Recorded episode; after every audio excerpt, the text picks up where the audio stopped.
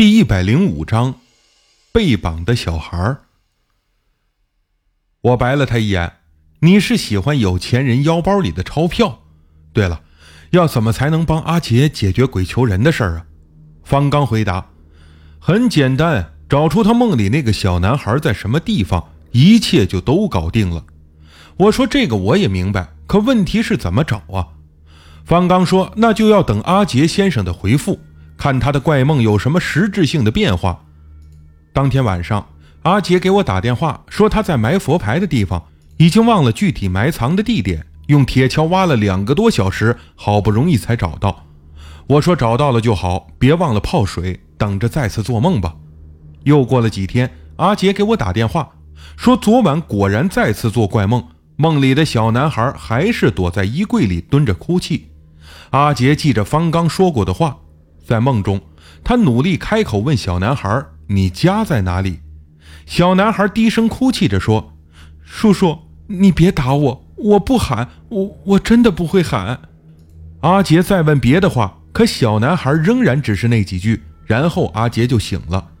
他急得要死，好不容易隔天晚上再次做梦，他又问：“小弟弟，你的家到底在什么地方啊？快告诉我。”那个小男孩慢慢的抬起头，阿杰在梦中看得很清楚，小男孩右前额处有一道细细的疤，脸上全是白色的斑点，连眼睛都看不清了。他慢慢的说：“我家在纳塔亚度假酒店。”再次惊醒后，阿杰怕忘了，连忙提笔把刚才梦中小男孩说的地名记下来，再次上网搜索。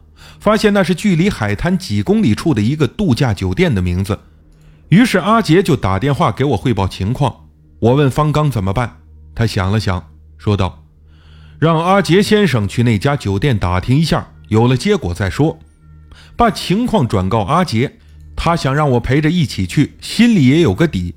好几百公里的路程，我说要先收两万泰铢的辛苦费，阿杰答应了。”华新是个很小的城镇，但风景很美，沙滩很棒，而且海鲜美食是非常的便宜。这里欧美人比亚洲人多，中国游客基本都不了解华新的景色，所以还没有那么吵闹。和阿杰在华新碰面后，我又开始头晕，而离阿杰远一点就没事儿了。看来是他身上附着的阴灵的缘故。之前帮聂小姐请古曼的时候也是这样。那时候方刚还说我和那尊古曼有缘，现在看来啊，只要我一接触阴灵就会头晕，没办法，只好先忍着。来到那家度假酒店的前台，阿杰还在犹豫要怎么打探消息。我直接问前台的接待小姐，说我和你们酒店老板是熟人，想找他谈笔生意。接待小姐告诉我们，老板最近每天都要出去办重要的事情，不知道什么时候能回来，你给他打电话吧。但他恐怕没心情和你谈生意。阿杰连忙问怎么回事。接待小姐压低声音说：“我们老板的儿子被人绑架了，打电话勒索不少赎金，钱已经给了，可人还是没送回来，也不知道在哪儿。现在老板夫妻俩和华新警署的人天天都出去找。”我问：“你们老板的儿子右前额是不是有一道细疤呀？”接待小姐回答。您和老板是熟人，肯定见过他儿子了。没错，我和阿杰对视一眼，转身走出酒店。我说：“明显酒店老板的儿子是被绑架并藏在某处，但不知是死是活，也不知道藏在哪里。”我打电话给方刚，他说他立刻动身来华新和我们会合。了解情况之后，一起去送卡找阿赞独坤。两个小时后，方刚到了。刚钻出汽车，就让阿杰把佛牌泡在水里一个小时。天已经黄昏，我们三个人就在这家酒店登记住下，并告诉接待小姐，他们老板回来后立刻通知我们，有重要的事情找他。我们先在附近的海鲜餐厅吃晚饭，海鲜非常的丰盛，每种都有两三种做法，价格也极便宜。我和方刚是连吃带喝，很开心。阿杰却闷闷不乐。我一个劲儿的劝他别着急，什么事情都好解决。酒店老板夫妇一晚上也没有回家。凌晨三点多钟，我和方刚的房门被阿杰敲得山响。他告诉我们，刚才又做怪梦了。在梦里，他问小男孩是谁带你来的，这次小男孩满身都还是白色的斑点，哭着回答：“卷发阿姨和光头叔叔。”阿杰趁热打铁，又问：“你在什么地方？”小男孩哭道：“铁路要过铁路了。”早晨七点多钟，酒店老板夫妇终于回来了。老板是个四十多岁的中年矮壮男人，和妻子两个人疲惫地坐在前台附近的沙发上，愁眉苦脸。我上前把鬼求人的事情对他们夫妇说了一遍。中年男人用怀疑的眼神看着我们，劝你们别再白费力气了。我已经把全部家当都付给绑匪当赎金了，没什么油水让你们骗了。看来啊，他是把我们当成骗子了。我又说，老板，你要是肯配合我们，还是很有希望找回你儿子的。酒店老板娘走过来，怒冲冲地说：“我看你们是和绑匪串通好的吧？”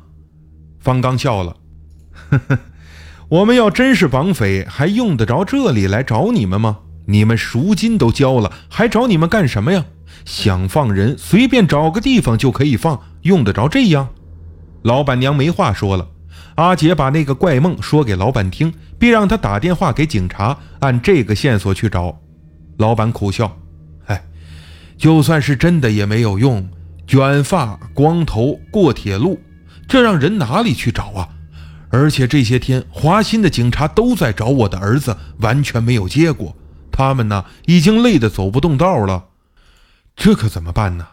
方刚说：“现在只有去宋卡找阿赞独坤，让他来帮忙，也许啊，还有最后的一线希望。”就这样，阿杰开着奔驰，带上我和方刚，驱车前往宋卡去找阿赞师傅。